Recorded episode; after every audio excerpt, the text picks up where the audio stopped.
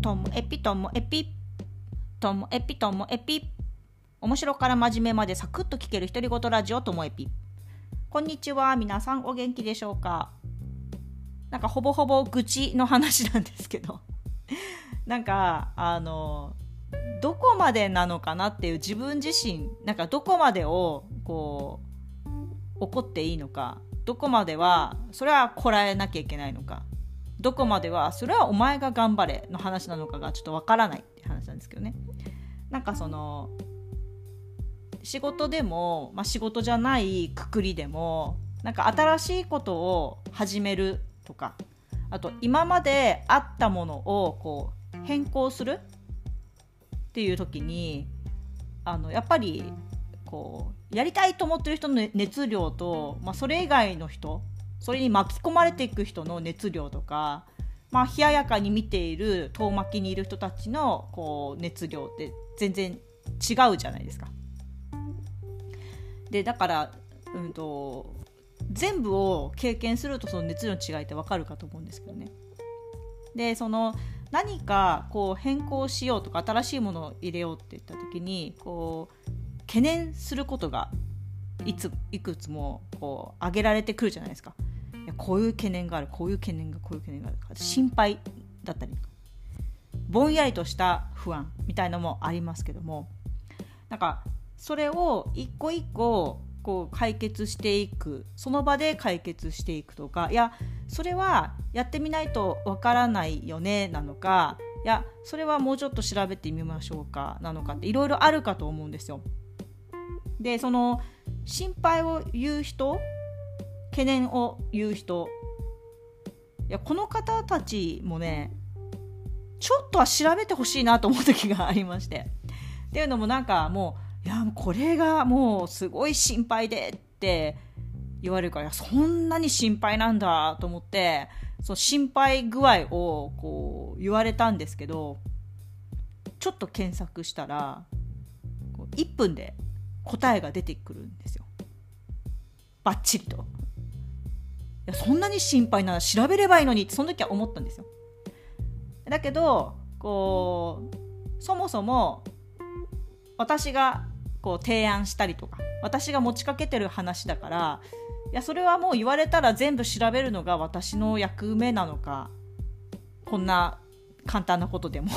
っていう気持ちといや心配口にするんだったらちょっとは調べてほしいよなっていう気持ちと結構心配について述べてた時間長かったような。解決1分経ったのにとか、まあ、いろんな気持ちが私の中で出てきちゃうんですよね。もうこれほぼほぼ愚痴です。で逆の立場だったらどうなるのかな？っていうと、まあ、私も懸念することは言うけどやっぱそこは自分で責任を持ちたいなって思うから懸念することはあの言うけどもでもそれの解決方法で自分が考えられる解決方法もいくつか挙げてあとはいやそれ以外の解決方法があったら知りたいしその中のいいのでこうやっていこうってまあ新しい案のためにやっぱりちょっと力を使うと思うんですよね。で絶対それないしょそんなの絶対ダメだよっていうのがあるんだったらいかにそれが良くないことなのかっていうのをただ単に漠然とした不安とかじゃなくて懸念とその根拠みたいなのをあとこうなったらこうなるっていう想定みたいのを自分が言うタイプだからなのかなあでもなぼんやりとした不安を言ってもらえることも大事なんですよねあそういうふうに最初みんな思うよねってだからこそさってなるからちょっと喋りながら分かんなくなってきましたね。何がこう正解なんでしょうね。どの辺りでこう、まあ、みんなのそういうものを一旦受け止めるのがやっぱりいいのかな。ちょっとね弱気になっております。これは本当に仕事だけじゃなくってなんか人と一緒に何かをやるっていう時には必ず出てくる話なので。で同じ仕事で同じこうお金をもらっている立場だったらまた感覚も違うし全員無償で関わってるっていうのでも違うだろうし自分だけがお金をもらってるっていう立場だったら全く変わってくるだろうしだからそのお金が絡む絡まないでも対応の仕方って変わるかもしれないんですけどもいやどこまでその懸念不安そういうものを、